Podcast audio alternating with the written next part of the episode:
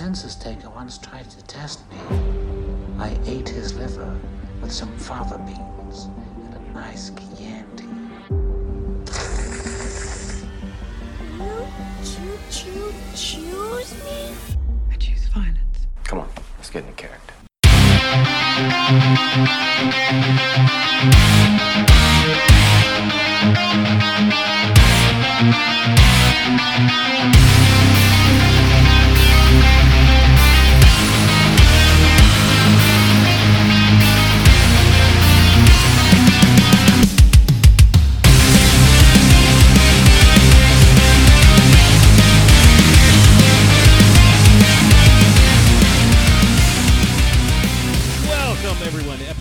287 of the Throwdown Thursday podcast. I'm your host, Patrick Rahal, but you can call me Patsy the Angry Nerd. We are here in Magenta Manor in the Pat Cave, brought to you by the Dorkening Network, and as such, we are sponsored by Deadly Grounds Coffee and Silk City Hot Sauce. More on them later on in our ad breaks. But I am not here by myself. I am, of course, joined by my co host on the show. My co host in life, she is the Baroness of Bordeaux, the Countess of Cabernet, the Queen Regent of Rosé, the Mistress of Merlot, the Princess of Prosecco. The uh, I was going to come up with something else with Chardonnay, but eh. Um, I really appreciate your enthusiasm. yeah, well, I mean, I you was gonna an- do it, but eh, meh. Eh. She is the Michael Phelps of wine, the Real Housewife of Transylvania, the Queen of the Monsters, and an honorary Lizzie, ladies and gentlemen. Ashes Von Nightmare. Eh. Me. Actually, sounds like a noise that our cat makes. Yeah, that's uh meh, see, meh. the disgruntled sounds of a cat. She's annoyed, but she loves it. Meh. Meh, see. Meh. Yeah, that's she makes these weird sounds especially at night if she's like she's been like sleeping in bed with us under the blankets and if one of us attempts to move the blanket or like try to like dares to attempt to get comfortable she complains she's like meh meh like she gets so mad She's very expressive. Yes and, and vocally she, expressive Um, takes a lot after. you Yes, she is definitely my cat through yeah and we're of course She is spoiled. She is sassy. Uh, we are, of course, talking about Princess Zombie Cake, but that's not what we're talking about this week.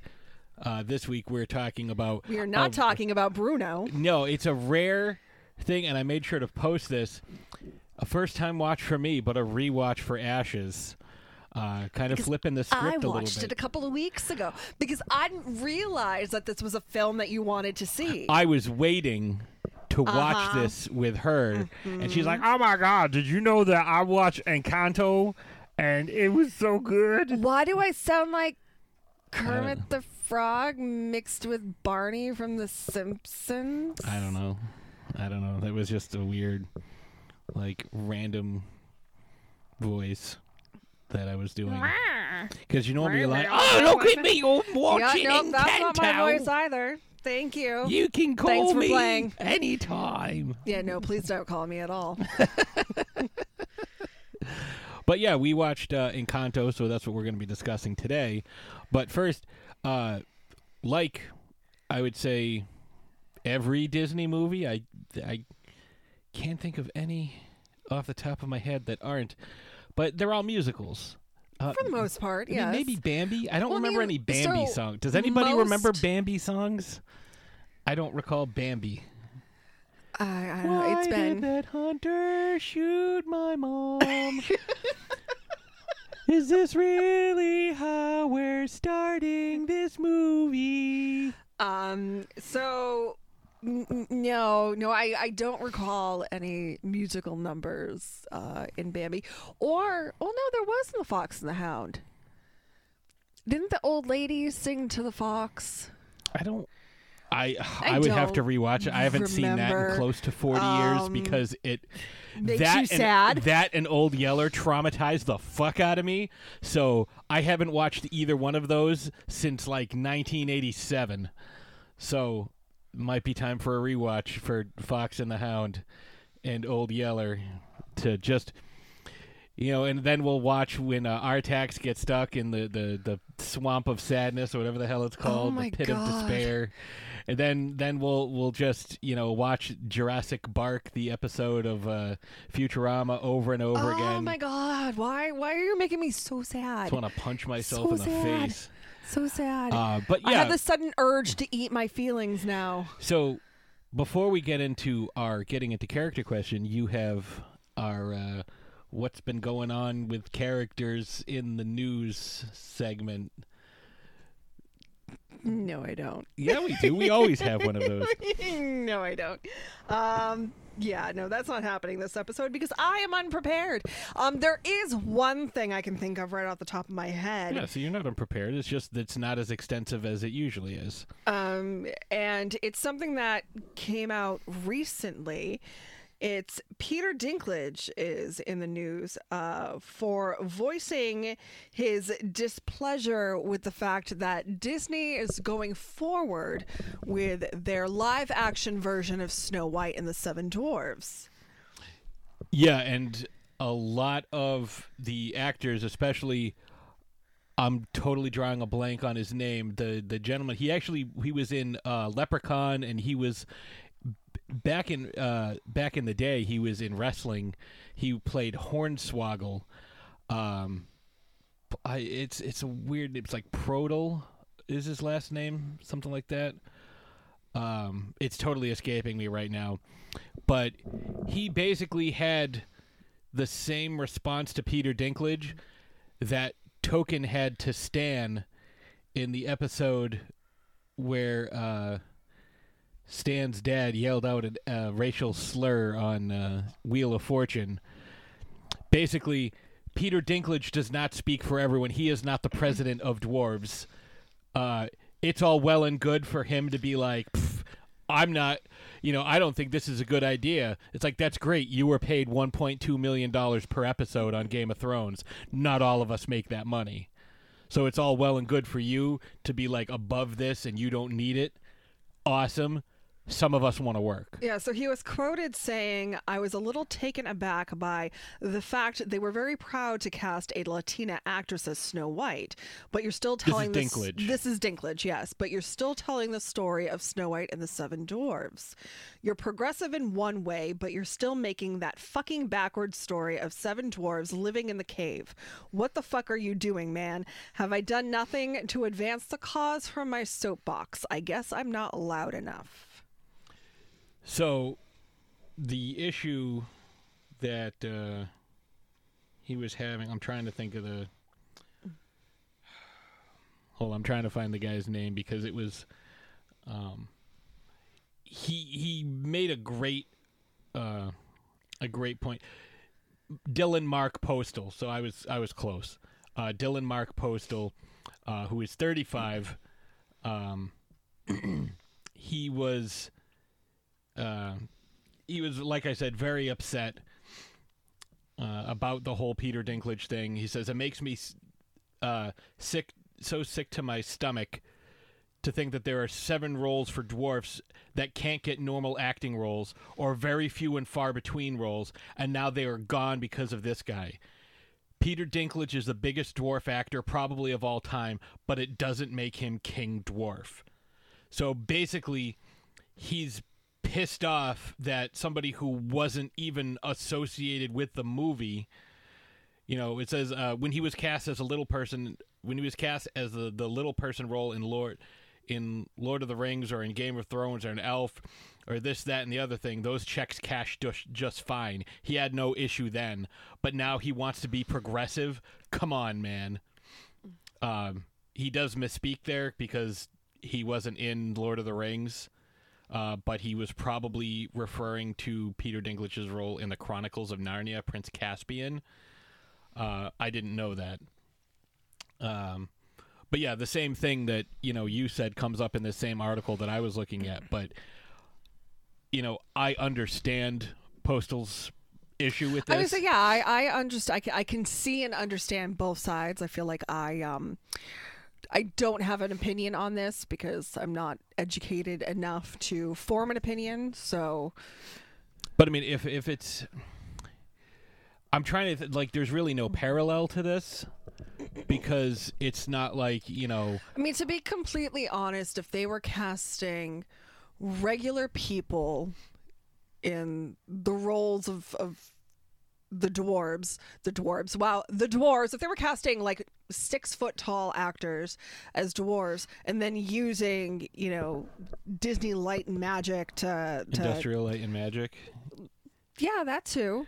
Um, you know, to make them into into dwarves, thus taking the jobs away from actual, you know, people with dwarfism and stuff. Um, Like they did in Snow White and the Huntsman that we talked about the other day. yes, or to a certain extent, you know, what they did in the Lord of the Rings. That's a different type of dwarf. No, I know, I know. I'm just, I'm just saying. That, But I I mean, they, that's what they did in the Lord of the Rings. They used different angles and different um, magical things to. force perspective. You That, refer. that's a word, yeah. yeah, that's. But like hobbits are a different thing, and they did have Well, the.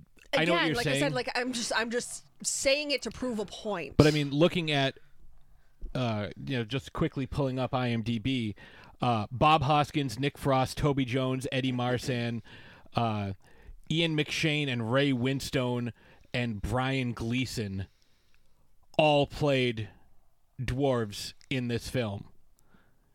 So like their faces were superimposed onto somebody else's bodies. Like that there, if they had done that, then I could see where Peter Dinklage would have an issue and why he would be so angry. However, casting actual dwarves to again go with Postal's point, if or Postal, I know, P O S T L is the spelling of a name, but to go with his point of these are actors, dwarf actors playing a dwarf role, like that to me is progressive as opposed to again what they did in Snow White and the Huntsman. So there's a parallel for you right there. The exact same story being told, albeit in a different different way, but giving dwarf actors, you know, it's that to me is progressive. You know, like um and I, her name always escapes me, Millicent um Melis- I can't remember her last name, but from uh, A Quiet Place, casting a deaf actor to play a deaf character, you know, as opposed to someone who is hearing, or casting someone who is, uh, you know, like uh, someone who's not blind, like Channing Tatum in that new Blind movie. Millicent Simmonds. Simmonds. I almost wanted to call her Millicent Roberts, but that's Barbie's name, Barbara Millicent Roberts. So, I mean, long story short, does Disney really need to be remaking another version of Snow White? Especially where they have Pinocchio also coming out this you know, year. like uh, I don't know, uh, get get some new ideas, Disney. I know you have them. Encanto is one of them, and that's what we're going to be talking about today. Yeah. So that's you know a little bit of what's going on in the news that we didn't get a chance to touch on. Um, the live action Halo series looks pretty good. Um, I enjoy Halo. Like I'm not steeped in the lore as like I am with some of the other uh, games and stuff that I've played, but from the looks of what I've seen, it looks really good. Um, and just a quick, you know, uh, peruse through social media for folks who are heavily invested in Halo. They seem to really like it as well.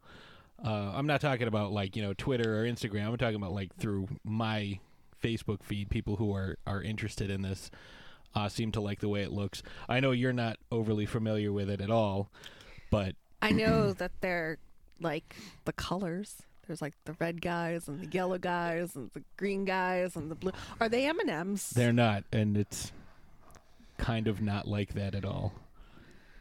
Did they make the green guys wear shoes now? Yeah, the green guys have to wear Sneakers versus sneakers because it was too sexy. Yeah. Um, well, there's that going on. Uh, Minnie Mouse has changed her dress for a pantsuit.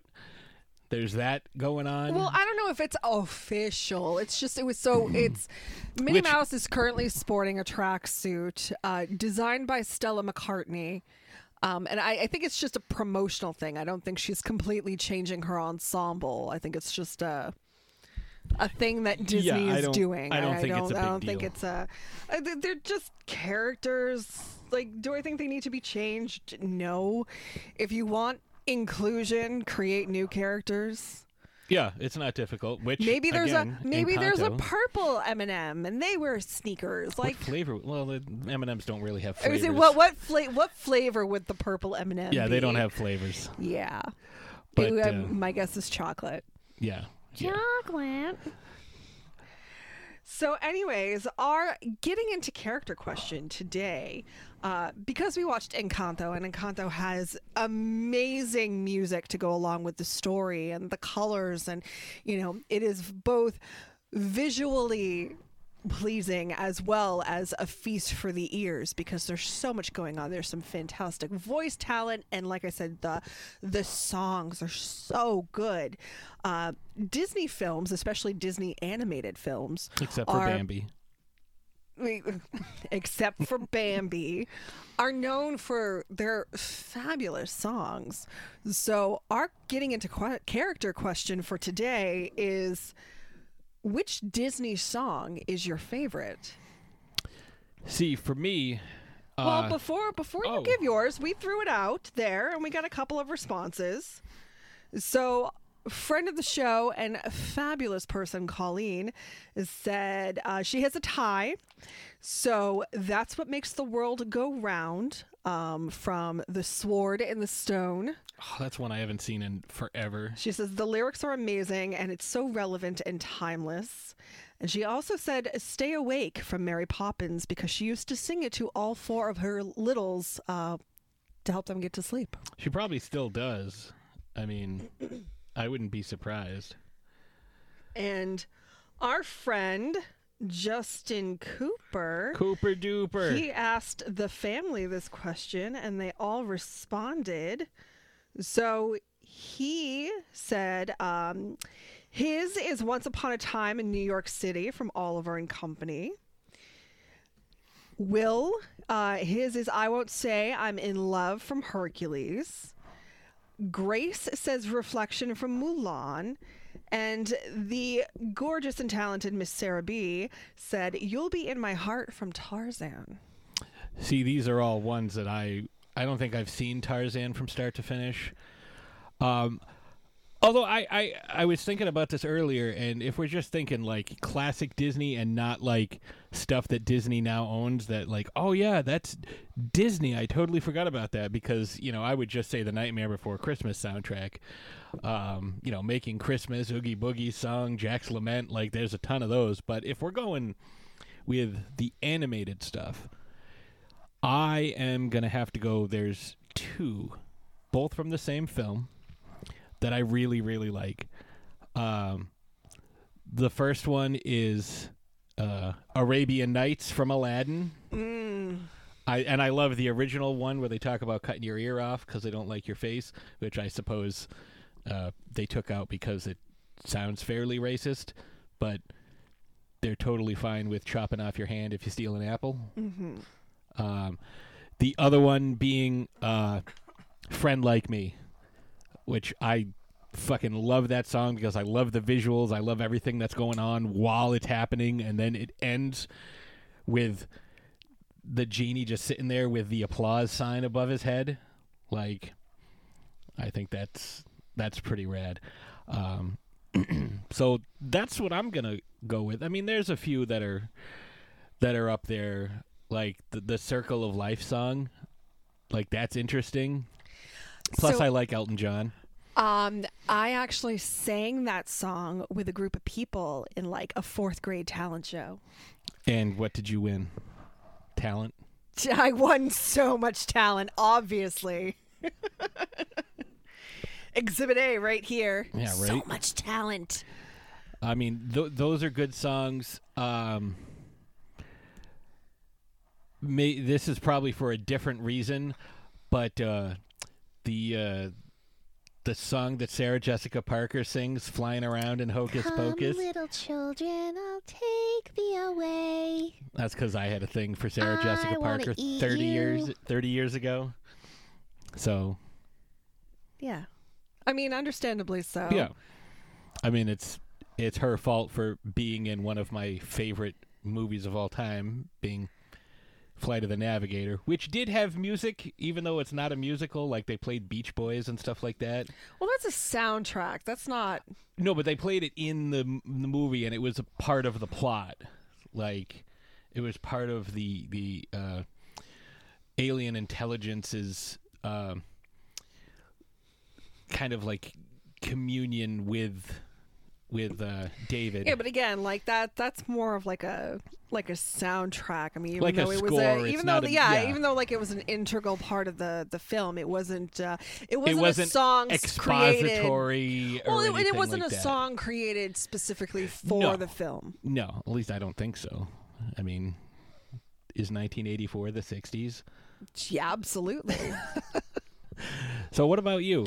Which uh, Mary Poppins song are you going to choose? So I um am not talking about Mary Poppins in this question because obviously uh, Mary Poppins is is on a pedestal that nobody else can touch.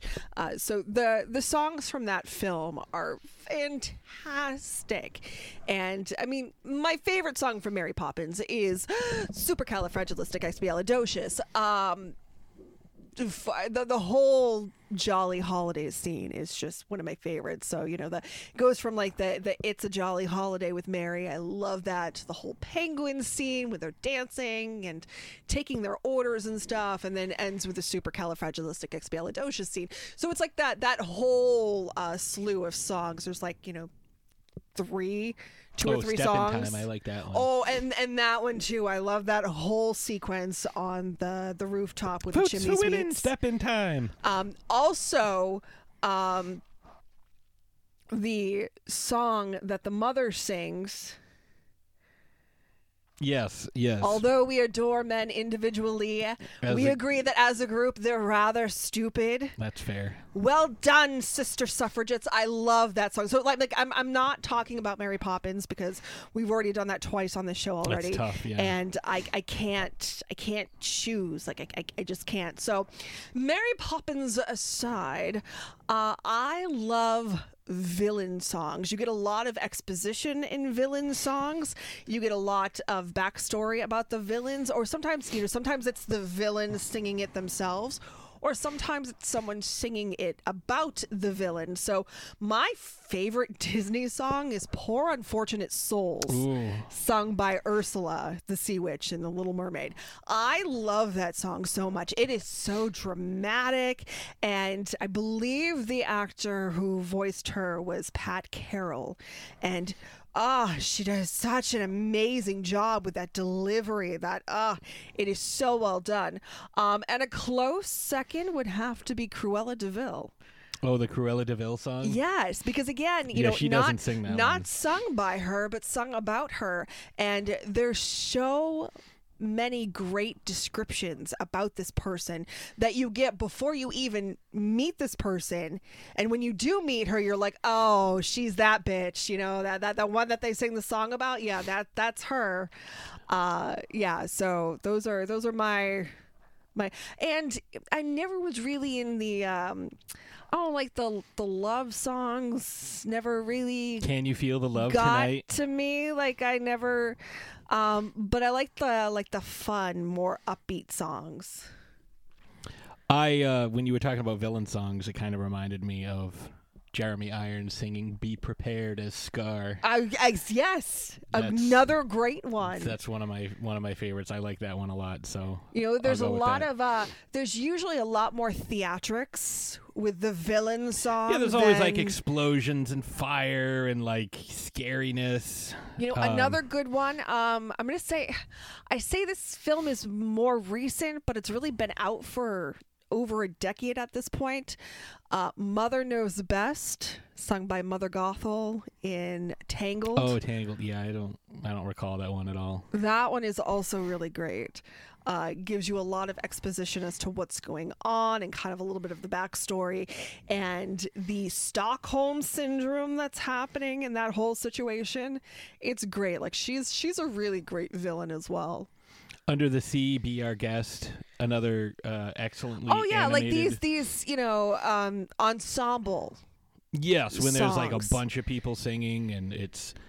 Yeah, I'm I'm a fan. Or like in this uh, the instance of friend like me, you know, it's Robin Williams as the genie, but he does this whole. I mean, he's a genie. He has the ability to do this whole thing, and he does this grand song and dance for Aladdin, and it's just spectacular. Like those songs, I also really enjoy. Yeah. The more slowed down tempo, like I'm gonna tell you my feelings. I'm gonna show you the world. Like no thanks. I, I'm gonna I'm gonna skip that part. Yeah, I'm with you on that one. But uh but yeah, so I think that's a pretty good place to uh, take a quick break. Um cuz we have a lot to talk so about much with this to talk one. about. and we could go on and on about Disney songs except for Bambi uh for quite some time. So, we're going to take a quick break and when we come back, we are going to be discussing uh the uh The- Familia Madrigal. Yes. So, we'll be right back. Deadly Grounds Coffee knows how important your coffee is to you. Every batch is roasted to perfection with a unique special method that brings out the richest, deepest, smoothest flavor you'll ever find. We're coffee freaks too, and deadly serious about our brew. Just one sip and you'll know why we say, once you go deadly, you don't go back. It's truly coffee to die for. So when you're ready to get a little deadly, get online and order yours at getdeadly.com. It's coffee so good, it's scary.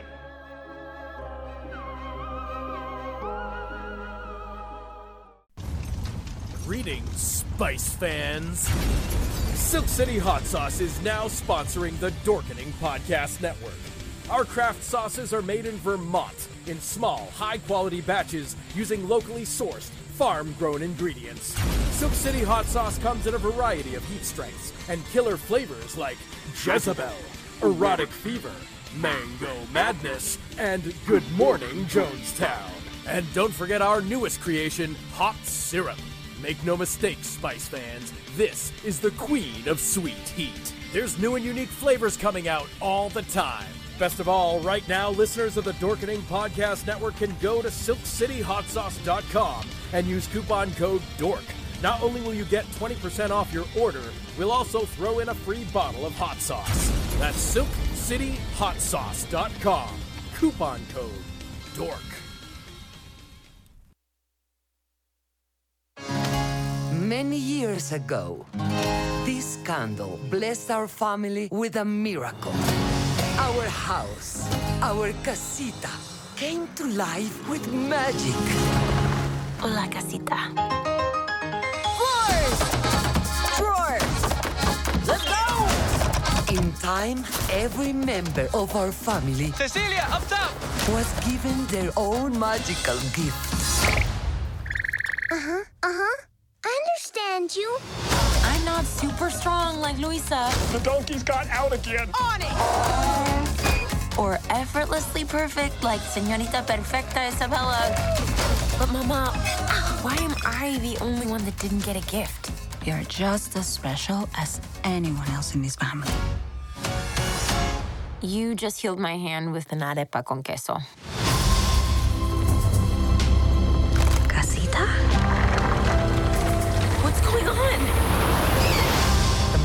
Is in danger. We gotta get out of here! We must protect our home. We must protect our family. This is my chance. I will save the magic. Wait, how do I save the magic? I'm losing my gift. Mirabel, the fate of the family is gonna come down to you. I can't do this. Let me help you. The rats told me everything. Don't eat those. Even in our darkest moments, there's light where you least expect it.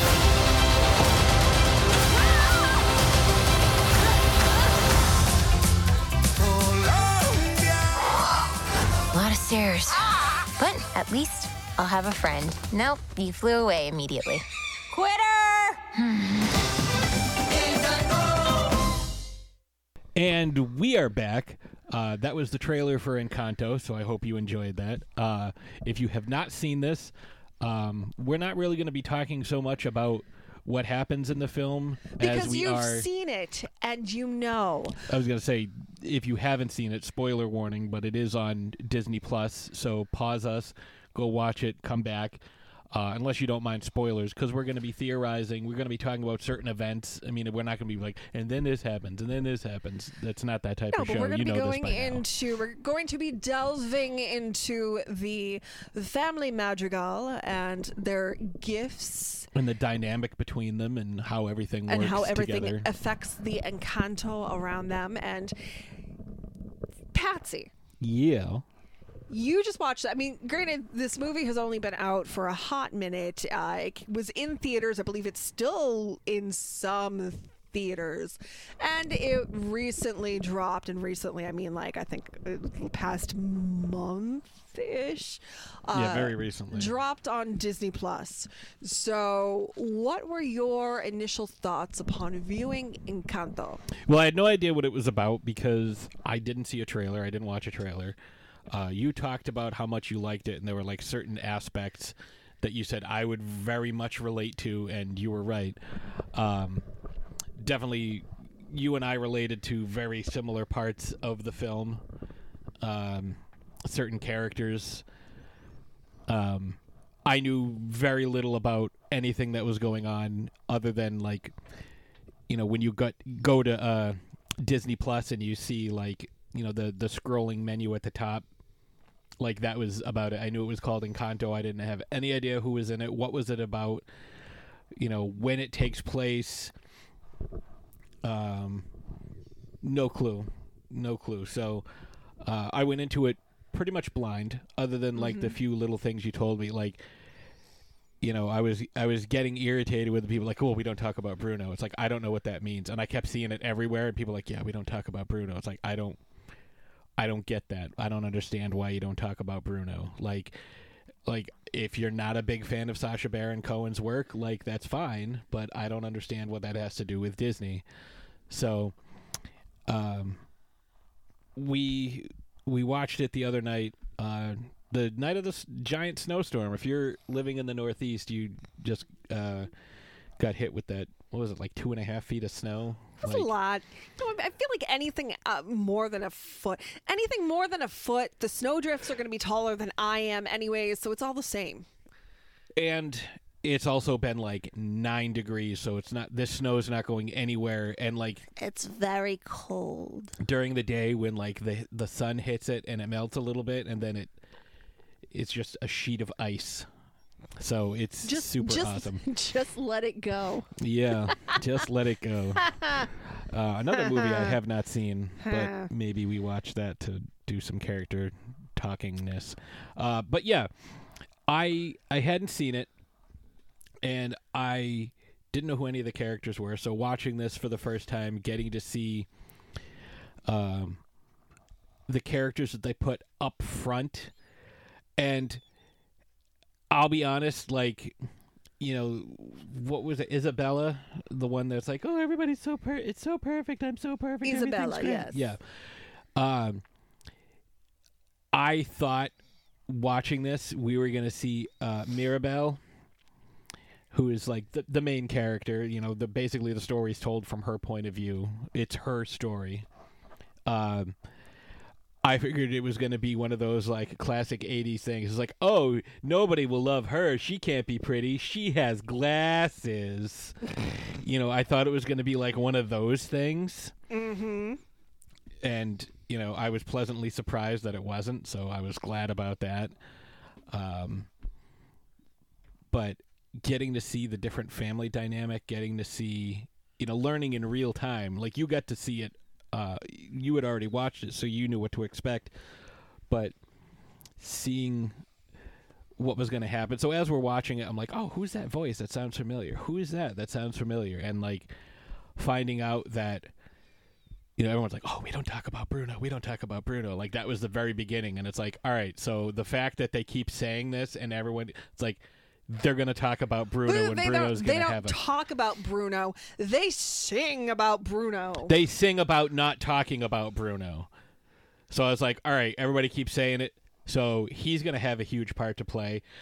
Let me see who plays him. John Leguizamo. Okay, so Bruno's going to be integral to the plot in this because the only time I have ever seen somebody like, aside from Alan Tudyk, who once again was phenomenal as the toucan, uh, what is it with Disney movies like making him play birds? It's like we'll let you in, but you have to be a bird of some kind. he you can went be, to Julia. you can be a chicken or you can be a toucan, but like we're not going to let you speak in any way. You just have to make bird noises. Well, I mean, he did speak in a Disney film, I know Rogue One.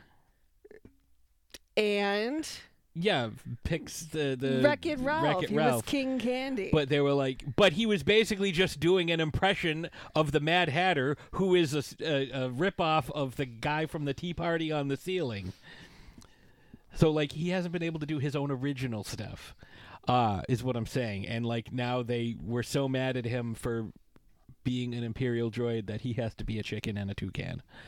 Um, but what I was saying was the last time I've seen somebody who is you know a fairly big star with such a tiny role was Steven Seagal in Executive Decision. Dies like five minutes into the movie. But I was I would he gets sucked out of a, a plane. yeah, because that's the same thing. Well, what I'm saying is, I when I saw that John Leguizamo was playing Bruno, I was like, okay, they're not going to cast somebody like that to have a role that nobody talks about this guy and he has nothing to do with the plot. I'm like, okay, they're going to talk about Bruno. So, and they did. And Bruno talked about them. And I liked him. He I don't want to say he was my favorite character because he wasn't, but he was probably the funniest. Especially the whole like thing in the wall. like that was But he was also the most tragic character. Uh, but it does lend itself his whole story lends itself well to a theory that you have uh, that we'll discuss later on. So I I enjoyed this movie quite a bit. It took you like seven minutes to be like, yeah, I like this film. No, it took me about four because we were talking about other stuff at the beginning. But it took it took me about four. But you asked what my impressions were, and like, I know you're not new. Like this is like 12 and a half years we've been together. You know that if you ask me a Thanks for the reminder. yeah, is it so bad that you've been keeping count? Uh, when you when you ask me a question, like I have to explain things. But yeah, overall, I really enjoyed this. Uh, I enjoyed uh, Luisa's song the best. You have 30 seconds to wrap up this No, I don't. part. Yes, yes, you do. Come on, let's go. We have other things to talk about. I was gonna say I liked Luisa's song the best. I thought that uh, what's his name, uh, Bruno was the funniest, and most of the characters I just did not care for. So, uh, go ahead. What did you wanna? What do you want to take over? So what do you got? So, we're introduced to La Familia Madrigal, the, the, the, the Madrigal family, the magical Madrigals in Encanto. And the magical Madrigals are introduced in a very fantastic way in the Madrigal song, which I think is just brilliant. And, and to be honest, I think that one of the reasons why I like the music in Encanto so much is because it was written and composed by Lin Manuel Miranda, who is just absolutely brilliant. And a couple of fun facts this is Disney's 60th animated feature film. And it is the first time Lin Manuel Miranda uh, composed, wrote something, and didn't sing in it. He didn't have any part in this film at all. He's usually uh, somewhere singing something uh, a attached in some way, aside from you know him being the songwriter. It was like the uh, the the like fourth grade play. Uh, he was a tree and had no lines. yes, yes.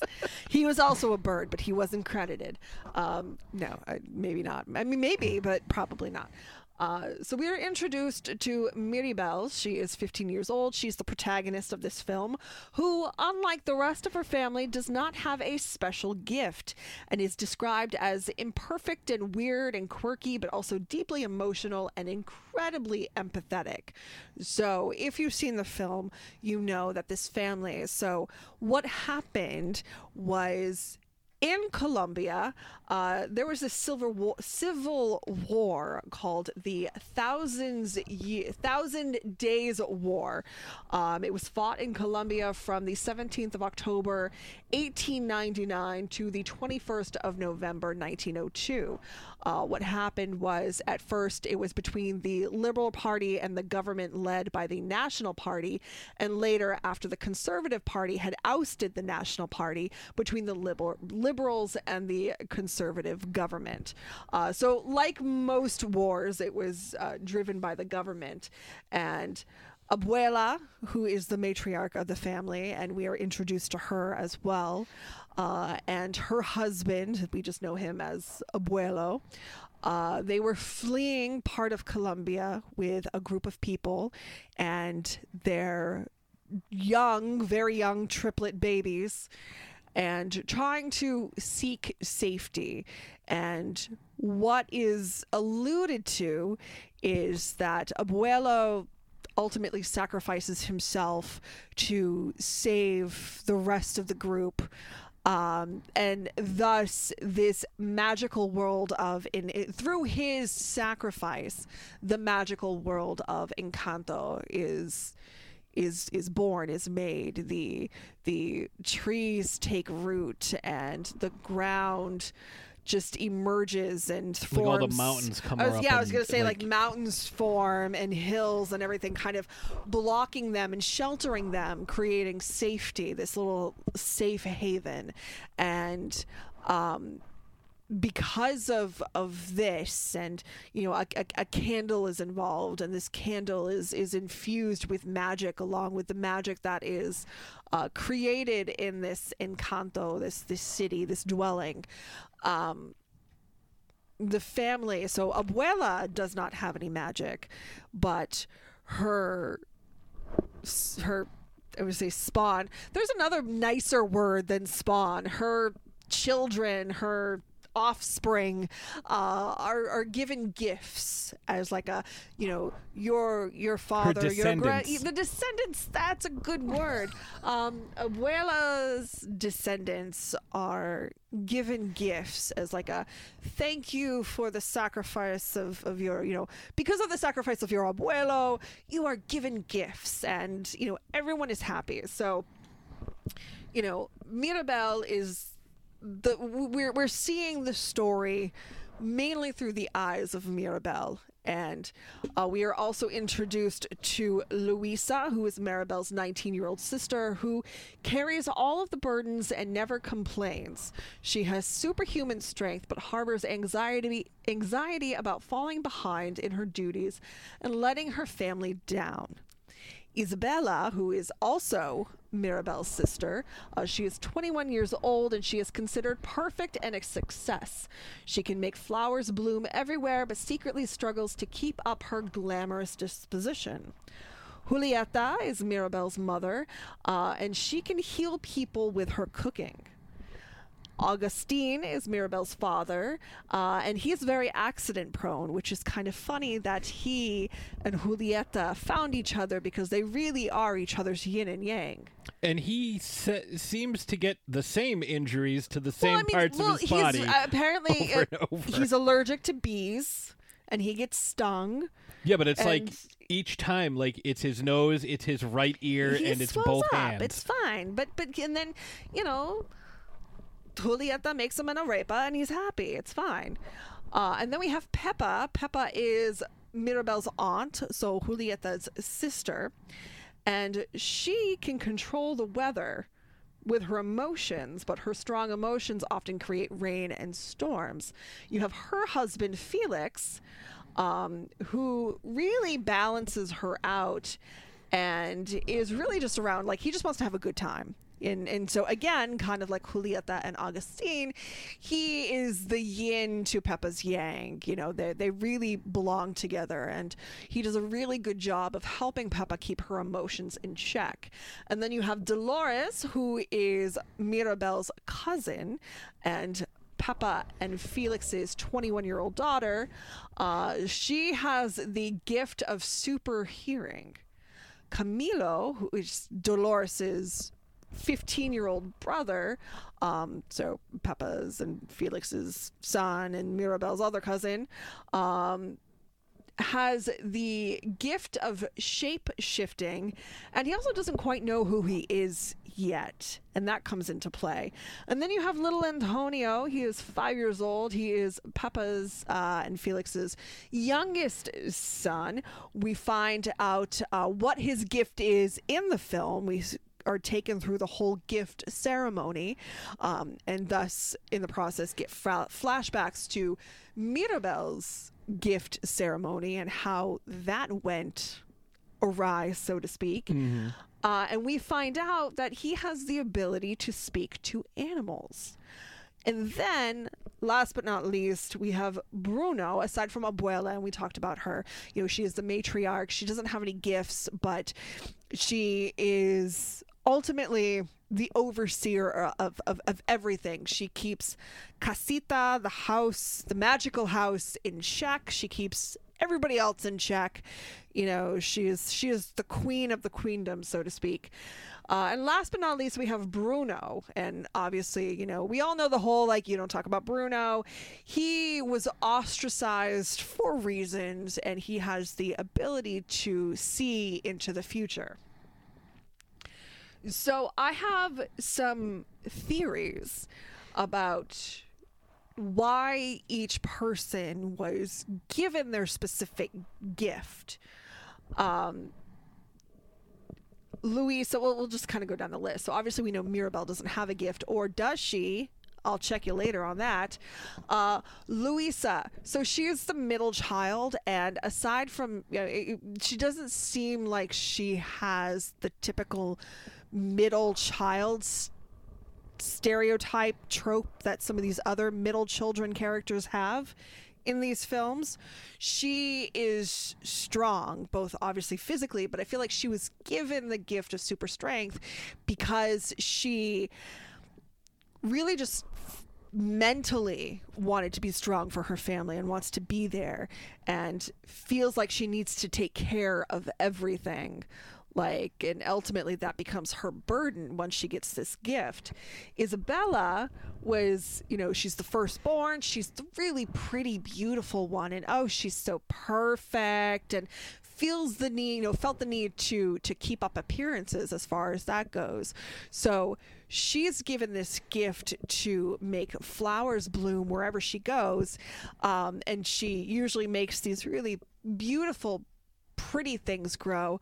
Um, but she also has the ability to make still pretty but not so aesthetically pleasing not as beautiful potentially hurtful you know like a cactus has pricks that can hurt you she can make these carnivorous flowers bloom. Um, she gets this power, this gift to help her realize her full potential, that she's more than just perfect. Um, Julieta gets the gift of healing people with her cooking because maybe when she was younger, um, I don't know, maybe she was the firstborn of the triplets. We don't know. Uh, you know, we don't know the the birth order, but you know, maybe she's the older one, and she felt the need to take care of her siblings. Maybe she felt the need to, you know, maybe she was a nurse type and really just wanted to to make everyone feel better. And you know maybe she was the one that her siblings went to if they scraped their knee or if they needed anything if they hurt themselves in any way. So that's my theory about her. Um, pepa so she can control the weather with her emotions. And she seems to be a very emotional person. And it's kind of like um, the, the, storms, the weather that she creates uh, is definitely a metaphor for her mental health. And when she, uh, I also think she, maybe she had a temper. Like maybe she had a temper and she got this gift to realize that not everything is a burden. Like not everything, you don't need to fly off the handle about everything. You know, raining on your wedding day isn't necessarily a, a, a bad thing you know? Uh, so i feel like she was given that gift as a as a way for her to control her emotions and v- physically see that she's angry and decide well maybe i don't need i mean granted yes there are some things you absolutely should get angry about but you know to visually see and be like well you know maybe maybe i'm overreacting. Maybe i don't need to be angry about this one certain thing. You know the fact that she calms herself down saying clear skies clear skies. Um, i know some people who deal with anxiety some people who deal with uh, depression or other type of of mental illness, so to speak, will sometimes have chants like mantras that they say to themselves in order to kind of just help get them to a better place, you know, mentally, emotionally.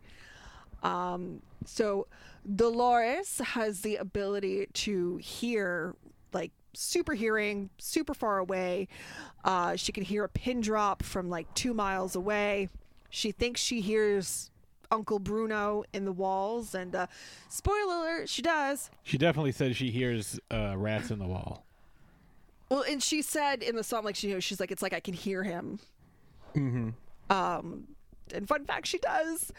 Uh, maybe she was a very curious kid and liked to spy on everybody.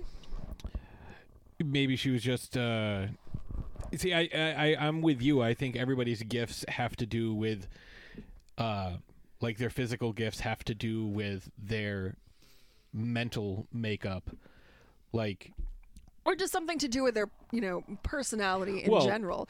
So, you know, maybe Dolores was a really curious kid. Maybe she liked to listen in on the adult conversations. like you said about Luisa having the, you know, the constitution to, um, to, uh, you know, carry all the mental burdens and the physical burdens of the of or the the burdens of the family, and at the same time, you know, then given the strength to physically carry the burdens of the entire village. Um, you know, one of the things we see with Antonio is he. What's the last thing that he gets from Mirabel? Oh, that's the thing. Like he gets so I'm I'm gonna let's just jump ahead. So Antonio, he is very much like Mirabel. He's very empathetic. He's very in tune to what's around him. He's terrified of his gift ceremony because the last gift ceremony that happened was Mirabel's, and that was the first time that no one received a gift. So, you know, he didn't want to let anyone down by not receiving a gift. And, you know, Mirabel really stepped up and was very sisterly, more like yeah, definitely more sisterly towards him than just a cousin relationship. Um, was there for him and comforted him, and it was his. You know, the the gift ceremony happens on your birthday, and she gave him this stuffed tiger that she had made. Was it a tiger? Is a jaguar? Well, she gave him a stuffed animal, the Well- stuffed cat that she made him. It was a jaguar, and what does he ride no, around? that's true. That's true. Uh, a jaguar does appear, but you know, thusly he was given the gift to talk to animals. Um, and then just to kind of round out the family, uh, Camilo, the cou- you know Mirabel's fifteen-year-old cousin, um, who is obviously slightly older than she is because you know Mirabel was the last last gifts ceremony that they had, um, was given the gift of shapeshifting, and it's because he doesn't really know who he is as a person, um, and also maybe he mimicked people. You know how sometimes children will be like, you know, I'm copying you. You know, rah, rah, rah, you know the things that kids do. Maybe he was like that. Maybe he copies other people because he doesn't know who he is as a person. So if he can't be himself, he'd much rather be you. Yeah. Well, again, like you said, he's still trying to figure out who he is. I mean, granted, he's only 15. yeah. So, But, you know, what I'm gathering from all of this is the fact that, uh, you know, you have Dolores and Isabela. They are the same age. Isabela is slightly older because it is mentioned that Dolores is kind of in Isabela's shadow. You know, Isabela is so perfect, and then there's Dolores, which, I mean, don't get me wrong, like, Dolores is stunning. She's a very stunning young woman, and she has, you know, a great gift as well. Um, but she's not, she's not Isabela. Um, and then you have Camilo and Mirabel who are the same age, and then with Antonio being the the youngest. So um, you know, there's there's a very interesting family dynamic, and they all live together. They all live in Casita, this magical house where you know these multi generations of of madrigals live, and it's really interesting the dynamic that the family has with Casita because Casita is is it's a character in and of itself. But more about Casita in a minute. So each magical member of the Madrigal family has a recurring symbol on their clothes that represent their gifts. Now, just a side note before we jump into that, um, I love the fact that the artists really fought for Luisa to be uh, the character that she was. So Disney wanted her to be, you know, just a stereotypical thin, lovely, Isabela. Uh, kind of, yeah. And the artist really fought for her to be presented in the way that she was presented as as strong and solid, and you know, uh, really just powerful overall. Like you look at her and you just say, "Wow, that is one strong, powerful woman." so not to have her built like, say, Wonder Woman, Right, right. But to have her look, fi- you know, like She Hulk. be built like some of these female bodybuilders. Mm-hmm. You know, these uh not even but like these these you know The power lifters. Yes, yes. You know these these women who compete in these competitions to show how strong they are. You know, uh Yeah, they may not necessarily have the th- the thin hourglass shape that everybody's looking for on their Disney princess. You know, someone who can lift a fucking building over their head shouldn't be built like, you know, uh Pocahontas who was supposed to be like 15. Right. Here's the thing. Every body is perfect. Seriously. Like if if your body is is working, if you're breathing, if you're happy, your body is perfect. Like don't feel like you need to fit into society's typical stereotypical mold of of what beauty is. Like fuck beauty standards. You're perfect the way you are. And that's what Luisa's characters is like in the beginning of her song surface pressure she says i glow because i know what my worth is and then she slowly delves into this the, you know gives you what she's really thinking, what she's feeling throughout this this song. You know, she does put on this tough facade, and it's really not a facade. She is tough, but she has to carry the everything. She has to Physically and carry emotionally. right. She has to carry the family burden. She has to carry all of this stuff, and it's expected of her because she appears in such a way, and it appears, you know, uh, that it doesn't bother her, even though it does, and she feels like she can't show any weakness because it's it's not allowed it's not becoming of her uh And she has that line, if I'm not big and strong, like what value do I have?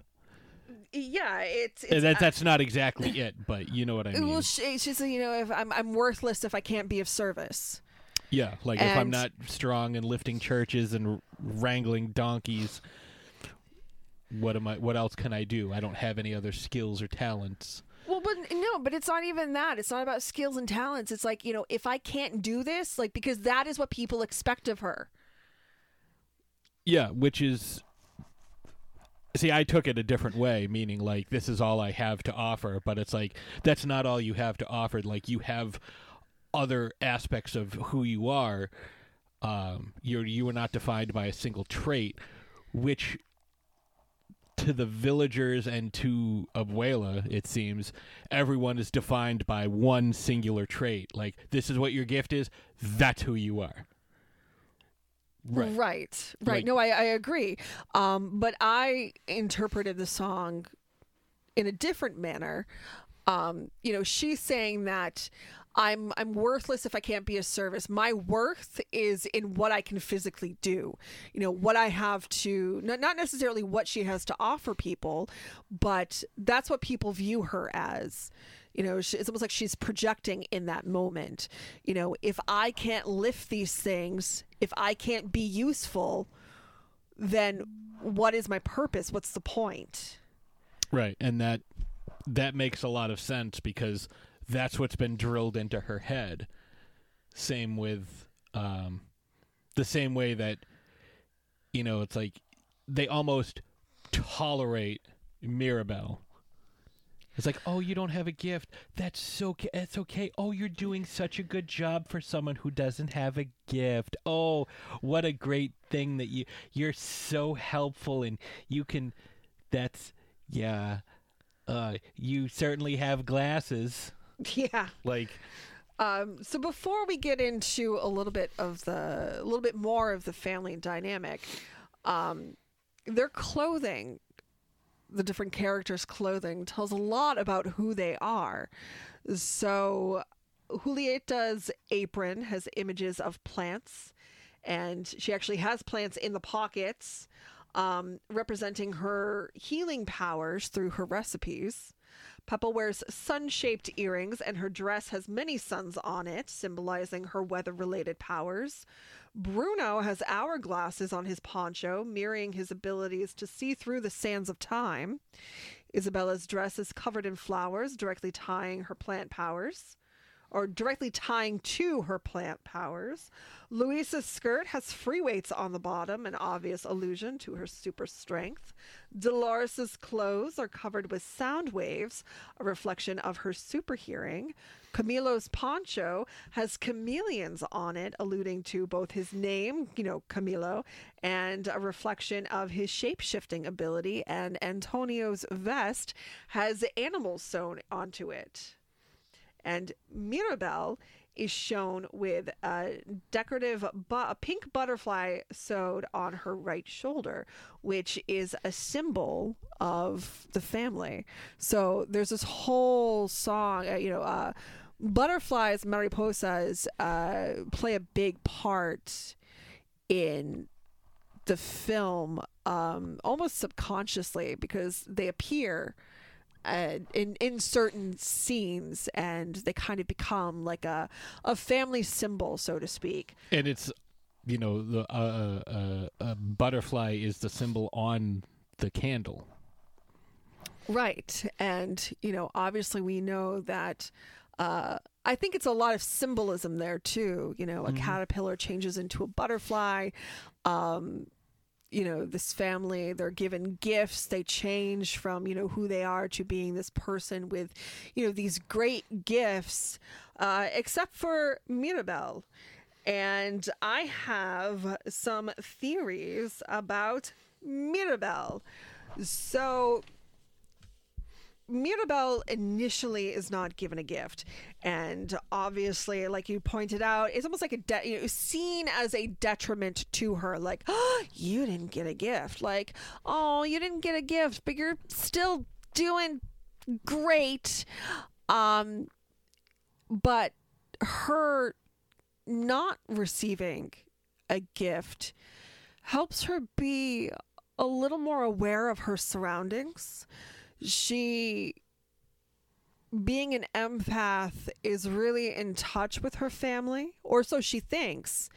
But this whole process, she, you know, it's it's ultimately Mirabel's journey that that we see, but everyone else goes on a journey as well. You know, in the the surface pressure song with Luisa, you know, Luisa for the first time really uh I don't want to say unravels, but she she really talks to Mirabel for what seems like the first time, letting Mirabel see um, what she's afraid of and kind of showing weakness. Now, showing weakness isn't always a bad thing. Sometimes you're stronger by showing weakness. Showing, you know what? I don't like the word weakness. Vulnerability.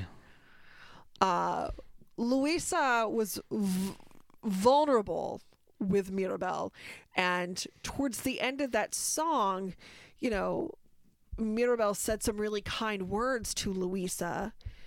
and Luisa just picks Mirabel up and, and hugs her and, and you know it's it's was almost cathartic for the both of them you know as in something that doesn't really happen often you know because Luisa is so consumed with doing the chores and helping out everybody else and being this pillar of strength for the family that you know she doesn't really take much time to look inward and get in touch with her feelings. Yeah, and I think that's well. I think that's where uh, a lot of them, you know, well, have their say, issues. Yeah, you know, um, obviously eh, Mirabel has a strange relationship with Isabela because, you know, to, to Mirabel from the outside, you know, Isabela is perfect and she's gorgeous and everybody loves her and, you know, she doesn't do anything wrong. And, you know, come to find out through Isabela's song that she's sick of putting up this facade of being perfect, that she wants to experience more.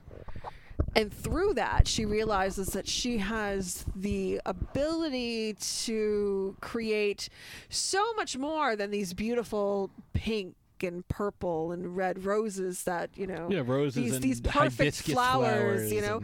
she is is capable of so much more. She can make and cacti, she lets her hair down like really like literally. literally and figuratively lets her hair down with Mirabel. And you know they they embrace they hug it out. And I think for the first time you know both Luisa and Isabela especially after receiving their gifts felt seen you know, Isabela was going to get married to this guy who she didn't even really like, but he was like the most perfect guy in town, and it was going to be great for the family. And Abuela was like, "Listen, you're gonna have like five kids." And you know, um, and and and come to find when out, When she said that, five flowers popped up on her hair. "Yep." Um, But what Mirabella is not Mirabella, Mirabel uh, is finding out is she thought that her family had it great being given these gifts and having these abilities to do these extraordinary things. But what she realizes is that it's a burden. yeah, and I just thought of who Abuela reminds me of, like with the way she tries to control everybody. Tywin Lannister. Mm. Abuela is is Colombian Tywin Lannister because she's like, "This is what you're gonna do, and it's for the family. This is how it's gonna be. Like you're ruining our family." And it's like, I'm not. I'm the one that's trying to bring, um, uh, you know, like I'm trying to fix things and help everybody. Like you don't understand. You're like you're not listening, and it's like, nope. It's my way. This is how things are going to be. Nothing's going to change my mind. I'm right. You're wrong. Look what you did. Even though everything is crumbling around them, she she isn't paying attention to what her kids really are, and refuses to think that they're not perfect. So moving on to Casita, because this is a Casita is a, a main character in this as well. Uh, the house interacts with everyone, but Mirabel and Abuela Alma are the only two characters to directly address Casita. Abuela uses casita to keep family order, whereas Mirabel's actions, interactions are they're warmer. You know, she waves greetings and expresses appreciation. She offers assurances. She, you know, really has fun with the house. Whereas, you know, uh, Abuela doesn't necessarily like that. She feels like the house should uh, be used in a more practical. Yeah practical helpful manner whereas Mirabel sees that Casita has a personality and Casita likes to have It's fun. alive. And she, well, exactly. And this goes to, you know, Mirabel being an empath. She can feel it. She's really in tune with, with Casita and likes to have fun with Casita. And, you know, in the beginning, like the, the whole opening song, you know, she uses Casita to kind of count her in, you know, to, to start singing and stuff. And, um, and it's not only that just thinking about the uh like what you what we were just talking about the when she first notices like she's like hey i had this Well- vision. This is what's going on. And the first thing that uh abuela lannister says is she's like no no no the magic is strong and so are the drinks. Like oh my 15 year old uh, granddaughter is just totally hammered. That's what her problem is. But here's the thing like Mirabel is so in tune with the house that she is the first one to realize that it's falling apart. And she has a vision. She doesn't physically see it. Like she had, or she does see it because she does cut her hand, but the house is able to heal itself back up. I don't know. well, well, we- we all know that Bruno is in the walls helping to. Well, no, it, it's not Bruno. I mean, it's Bruno, but it's not Bruno. It's one of his multiple personalities. It's one of his multiple personalities that he created because he's pretty much been in solitary confinement for Yes. a long time.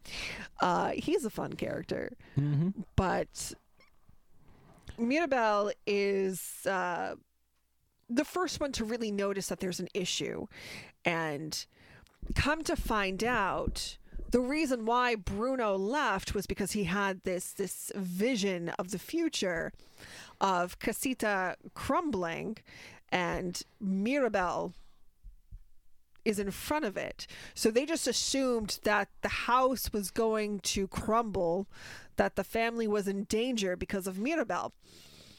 So Bruno ostracized, like leaves, ostracizes himself, uh, removes himself from the family because he no longer wants to use his gift because he views it as a a curse because he tells people what they don't want to hear, even though it's, it's truth, it's the future. Um, and he couldn't make heads or tails of exactly what was going to happen. Because he couldn't So, bring himself to see the whole thing. right. So, um, Mirabel seeks out Bruno, and that's the thing. Like Mirabel is really the thread. You know, you think it's Abuela as the thread that's holding the family together, but it's really Mirabel because she is the one trying to see everyone's perspective. Right, because she's the one without the powers. She's the one who is able to look at them and see them for who they are. Like, granted, she does feel sorry for herself. She does feel like an outcast, but part of that is because that's what her grandmother teaches her. Her grandmother is absolutely the matriarch, the one who runs everything. You know, not just in the house, but in the village. Like, oh, don't worry, everything's fine. Like, I'm going to arrange a marriage for you, and I'm going to do this, and I'm going to do that. She is controlling everything every step of the way, not allowing this family to be who they are because she thinks this is what they she needs to do in order to keep the magic strong. So the underlying themes of this film, there is no big bad, there is no villain, there's nothing that they are physically trying to fight. Uh, they're trying to, well, Mirabel is trying to figure out why Casita is crumbling, why it's falling apart, and she's trying to save the magic while trying to alert everyone else as to what's going on. And that's what brings her to to talk about Bruno and seek him out to try to figure out, you know, what exactly is what what's going on here. Um, there are heavy themes of generational trauma family obligations and roles and the pressure and expectations we put on ourselves ourselves and those around us. So a lot of times the pressure that we put that that we feel we put on ourselves. But we also sometimes get everyone is trying to do what they feel is best for the family. Everyone is trying to do what they feel um, they're trying to fit into this role that ultimately Abuela has put them in. And Abuela is just doing what she thinks, what she thinks, what she thinks is best for the family. Uh, she is trying to keep up this perfect family facade because she feels that that is what's best for the Encanto. She's, you know, everyone, every, the, everyone in the Encanto looks at the Madrigal family um, as a as a as a source of not necessarily power, um, but leadership. Yeah, and what they try, what they see, is you know they the the village starts to see things collapsing and and breaking down, and it just happens to coincide both times with you know Luisa starts losing her strength. You know, to me it it, it coincided with she was losing her strength because she was started to question herself for the first time and actually spoke her fears aloud. Uh, and then uh, uh, Isabela started creating things that weren't perfect and pretty, and both times it coincided with having a conversation with Mirabel. And so the grandmother is like, "You're the problem. It's your fault. That's why." Well, and when the house starts crumbling, because the house does fall apart, Casita responds to Mirabel's call for aid in saving it while protectively ejecting everyone else. Casita brings Mirabel in because Mirabel is trying to save the candle. She's trying to she's trying to save the magic of the family because she knows how much that magic means to the family. She is trying to do something, you know, she she's almost willing to sacrifice herself for the the betterment of the family.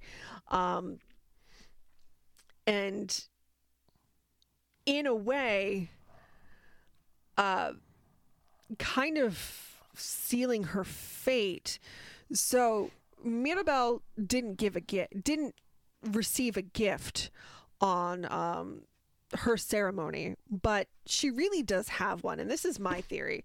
So my theory is that the house casita chose Mirabel as the eventual the future keeper of the house. So currently that belongs to Abuela. That that title is a you know that that's what Abuela does. She is the keeper of the house. She is the matriarch of the Madrigal family.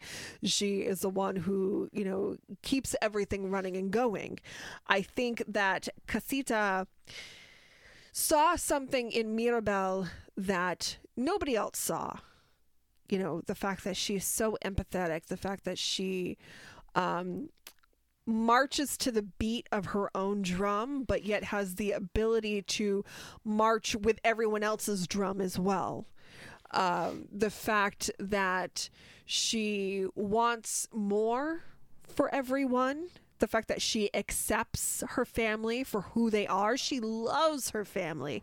She's not trying to perfect them. She's willing to just accept them how they are at that time. If you're having a good day, great.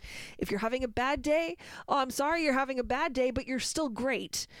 You know, like she is a lot looser so to speak, than than Abuela. She's not But tightly wound. Like her that. love for her family is what puts her on par with Abuela, and there's the, the the the house, you know, casita crumbles and there's nothing left, and she feels like it is all her fault. And the town gets together and they come back and they build a new casita, and the family realizes what happened you know, they realized, oh, you know, our, our behavior, our actions towards Mirabel were just terrible. You know, and she's a part of the family. She's an integral part of the family. An integral madrigal. Yes, an integral madrigal. Oh, that's that's the episode title. Uh,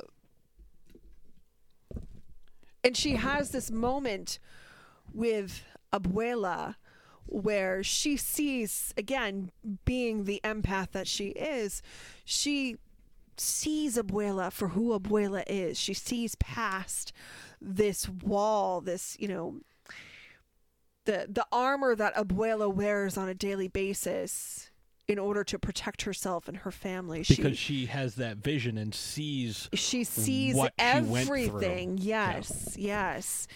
And they have that moment where you know they they they embrace and it's it's not just like a, oh I'm hugging you like it's a it's an embrace where you know Mirabel is like I see you and Abuela saw Mirabel, you know, like it's like, you know, I've been way too hard on you. I need to accept you for who you are. You are perfect the way you are. Uh, and when they get back to the rebuilt casita, they uh, extend the the doorknob. So there's a door without a doorknob. They give Mirabel the doorknob to give her the honors of of you know opening the door for the first time. And when she does that, the the doorknob has an M on it, which obviously you would think, oh, it's for it's for Madrigal, obviously. But in my theory, the M is for Mirabel because when Mirabel puts the doorknob into the door and goes to turn it, that's when the house comes back to life. That is Mirabel's gift. Mirabel is the future matriarch of the family. She is the future keeper of the house. She has a relationship, an empathetic, like one on one relationship with Cas- Casita that nobody else has. And not only that, she's I think she's also the keeper of the magic itself because when she turns the the doorknob, she touches it for the first time.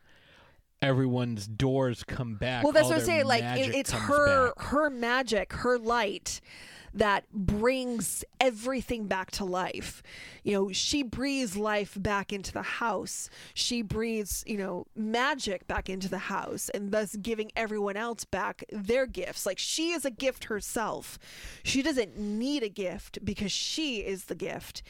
And I think that is such a great story. You know, like you That's a great callback to Peter Dinklage. I am the gift.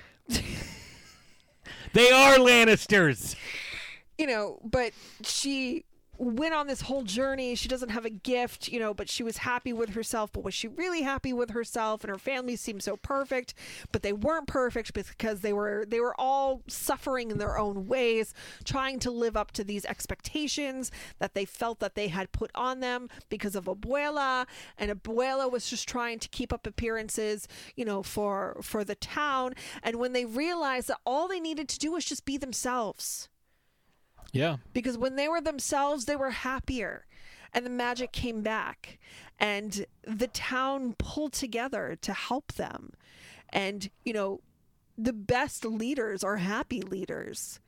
You know, you don't need to be perfect to be a leader, you don't need to be perfect to be a person, you know, just be happy. Right. You know, and people are happiest when they know their place and they know that people around them appreciate them for more than just what can you do for me.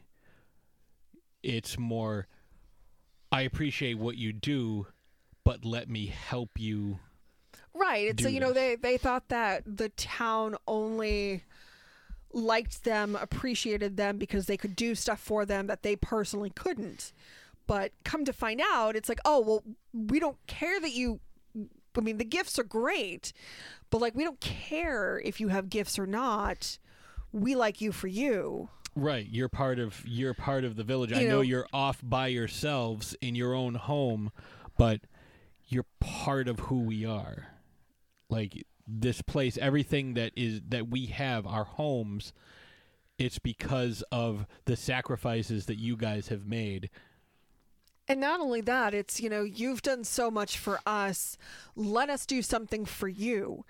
It's not solely up to you to have to take on the burden of everything, you know. And when it comes to rebuilding the house, I mean, I'm sure that they all could have, have, have done it themselves eventually but it happened so much quicker when they had the help of of the town you know behind them so i think it's uh I think it's a really great story, especially for younger generations to see, because you know a lot of us feel that generational trauma and that familial pressure, um, surface pressure, so to speak. Uh, you know, there are certain parts of this story that just hit a little too close to home and I saw myself in a couple of these characters, uh, what they were going through, what they were, you know, experiencing, the emotions that they felt. And I think it's so important for kids to see this because hopefully it starts a conversation. And ultimately, you know, the fact that you can break a generational curse. You know, just because your parents were one way, you don't have to be that way you know, because people expect this from you, you can still go off on your own and find your own happiness doing something that you want to. You know, finding your own joy. Right. Exactly. So I think that's a pretty good spot to wrap up. Um, if you've seen this and you uh, want to chime in, let us know. We're always listening to uh, what you guys say to us. So, you know, feel free to drop some uh, some of your feelings into the into the Facebook group. And uh, we're going to take a quick break, and when we come back, we'll uh, wrap things up. So we'll be right back.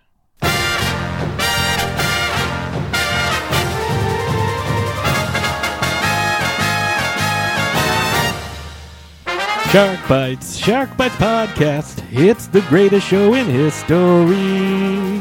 From the Dorkening Network, hosted by a nerd who's named Patsy. From movie reviews to tips on surviving the coronavirus, Shark Bites has it all. Follow us on Facebook and suggest topics at sharkbitespod at gmail.com. Available on iTunes, Stitcher, Spotify, and wherever you get your favorite podcasts.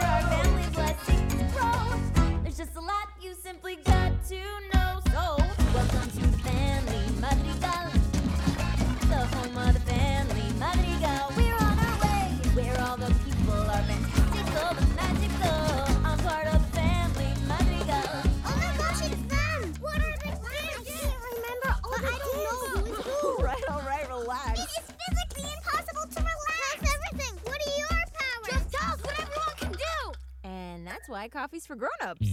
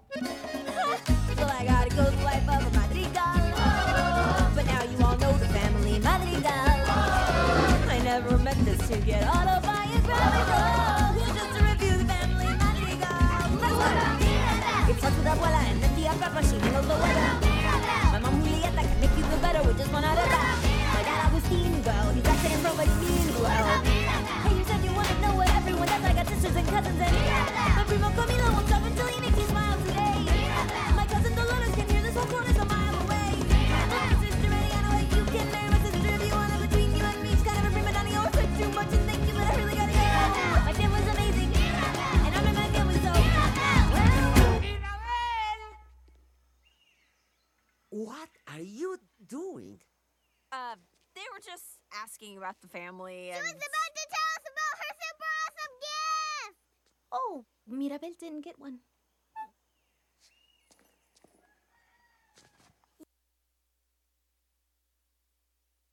And we are back. Uh, I hope you enjoyed that. That was uh, the family Madrigal, uh, the song that we were talking about earlier. Um, so I hope you enjoyed that, uh, the songs and the discussions and the theories that we uh, posited. Because I know this isn't really a theory show, but now and then we uh, we come up with some interesting things. When it involves characters, it is. Yeah, I mean, I, I mean that's not entirely true. I theorize about shit all the time, but like that's not our main thing.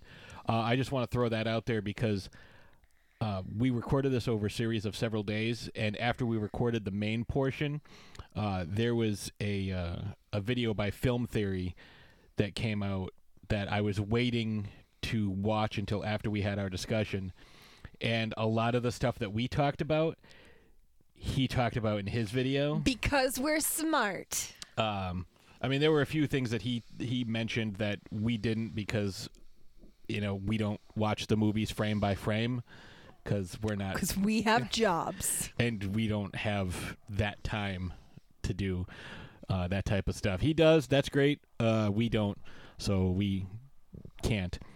But uh, yeah, so we we we're gonna wrap this up fairly quickly. Um, we do have battle results from last week. We do have battle results from last week. Well, last couple weeks. So, uh, well, you know, from the from the conclusion of our Karate Kid, Cobra Kai, Karate Cobra Kai Kid. Uh, trilogy of episodes that we just put out.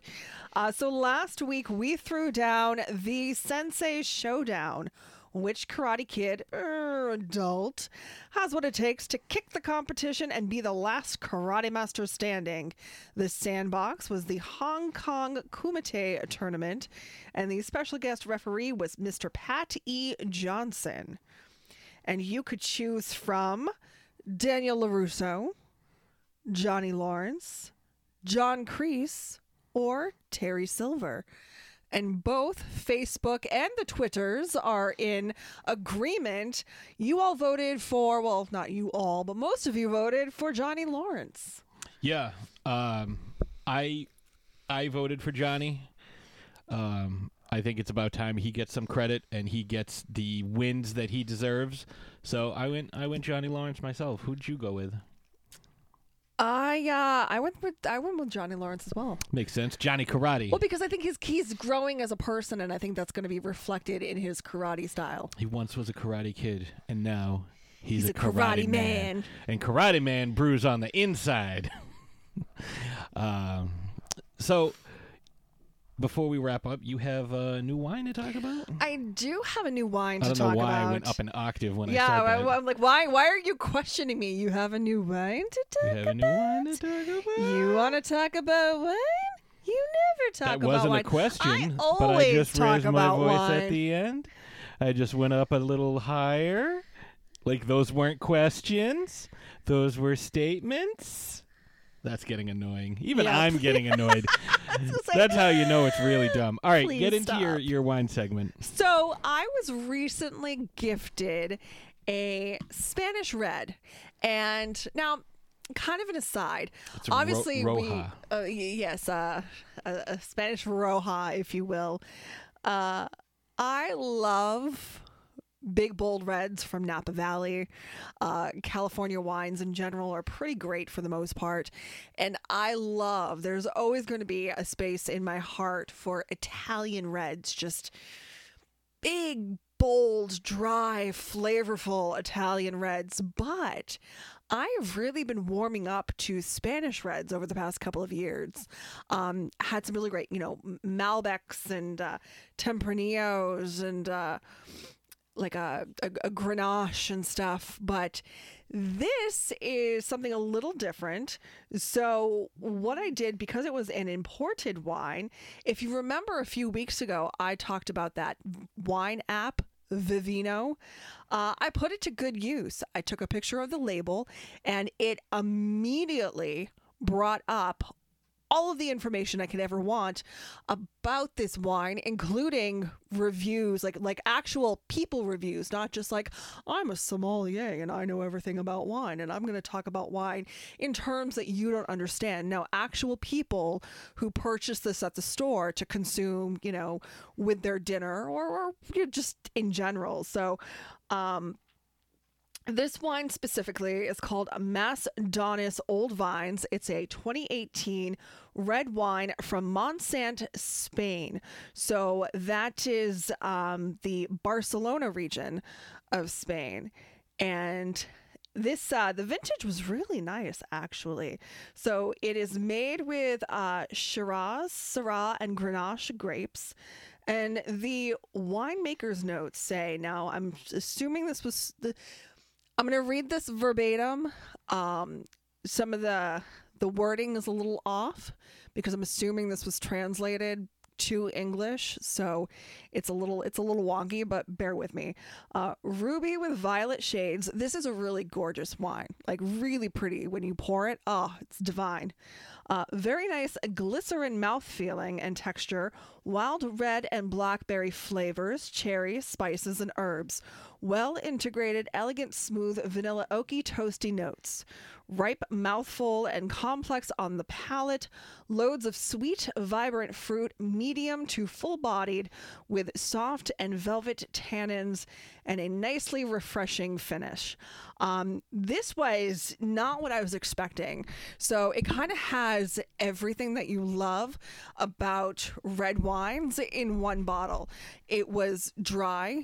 It was bold, but wow, was it really jammy? And it's funny because the person who gifted this to me, he said, I, I, I- tried this and I thought of you and I think you'll really like it. He's like, you know, dry. He's like, oh, it's dry and it's jammy. And I started giggling. He's like, oh, what? Because I said jammy. And I said, no, you don't understand. That is my favorite descriptive word when talking about wines. I love saying jammy. Uh, and it is. It is so very fruit forward on the front of the palate, very dry and smooth with a vanilla oaky finish on the back of the palate, a little bit of spice, um, and the and the the the fruit profile. It's more black fruit, so more like blackberry driven. Um, you get an intense blackberry flavor and like a black cherry flavor as well, whereas some of the um, like redder fruits, uh, and, and obviously grape. You know, you definitely get like a a bit of a a punch of that grapeness to it, but it's really good. Uh, I recommend it. It's actually fairly inexpensive uh, when it comes to the price point. So Vivino is telling me that I can get it for sixteen ninety nine a bottle. Like that's crazy. So it's probably you know That's you could probably reasonable. right. Like you could probably find it locally. Sometimes places will kind of vary a couple of dollars. You might be able to find it for a little bit less. You may find it for a little bit more. But I mean, for me, a great bottle of wine under a twenty dollar price point is perfection. Yeah, like that's good. I, I I can't get enough. So yeah, it's a 2018 Macedonis Old Vines, and the label is gorgeous too. It's like this purple with all of these like vines and stuff on it.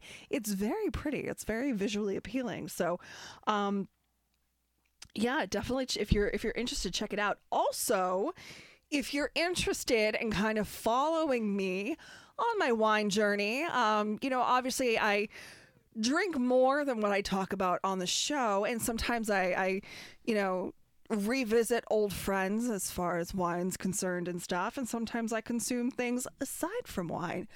I have created a new page on Instagram. You can follow me at Von Nitemare Vineyards, V O N N I T E M A R E Vineyards. Smell like vineyards. Don't make me smell right now. Um, but yeah, it's gonna kind of like be my uh my my wine and cocktail diary. I'm in the process of getting some stuff together and uh, another place for some fantastic wine recommendations, some stuff that I've featured in my Von Nitemare Vineyards segments, and some stuff that uh, you probably haven't heard of. So I think it's worth checking out. Follow me on Instagram. So I have a uh, a uh, uh, science fact based on some of the work that I've been doing on uh, set lately. So the job that I have is health and safety uh, uh, production assistant. So I check people in, making sure that they're not exhibiting any symptoms, giving them masks, and checking their temperature. Now it has been rather Is it rectally? Uh, not always. Excuse me, sir. I'm gonna need you to bend over. Sorry, this isn't registering. Doctor, Bendova. Think warm thoughts. so Wait, let me let me warm up the thermometer for you. dunk it in my coffee. Swirl it. Just swirl. Hold on, I'm just gonna swizzle my coffee. This will help. Uh, but no, it it's been rather cold out uh, up here in Massachusetts. We've had we just had a nice big snowstorm with, you know, like I don't know, two feet. I wouldn't call it nice. It was definitely big. It dumped about Uh, two there was feet of snow nothing nice about it. If I go outside, the snowdrifts are so tall you can't find me. Yeah, but I lose you behind like you know a pile of laundry. Hi. um, no low. Um, so taking people's temperatures outside, you know, we have a lot of different, uh, really cool digital thermometers, but the cold has affected them in various ways.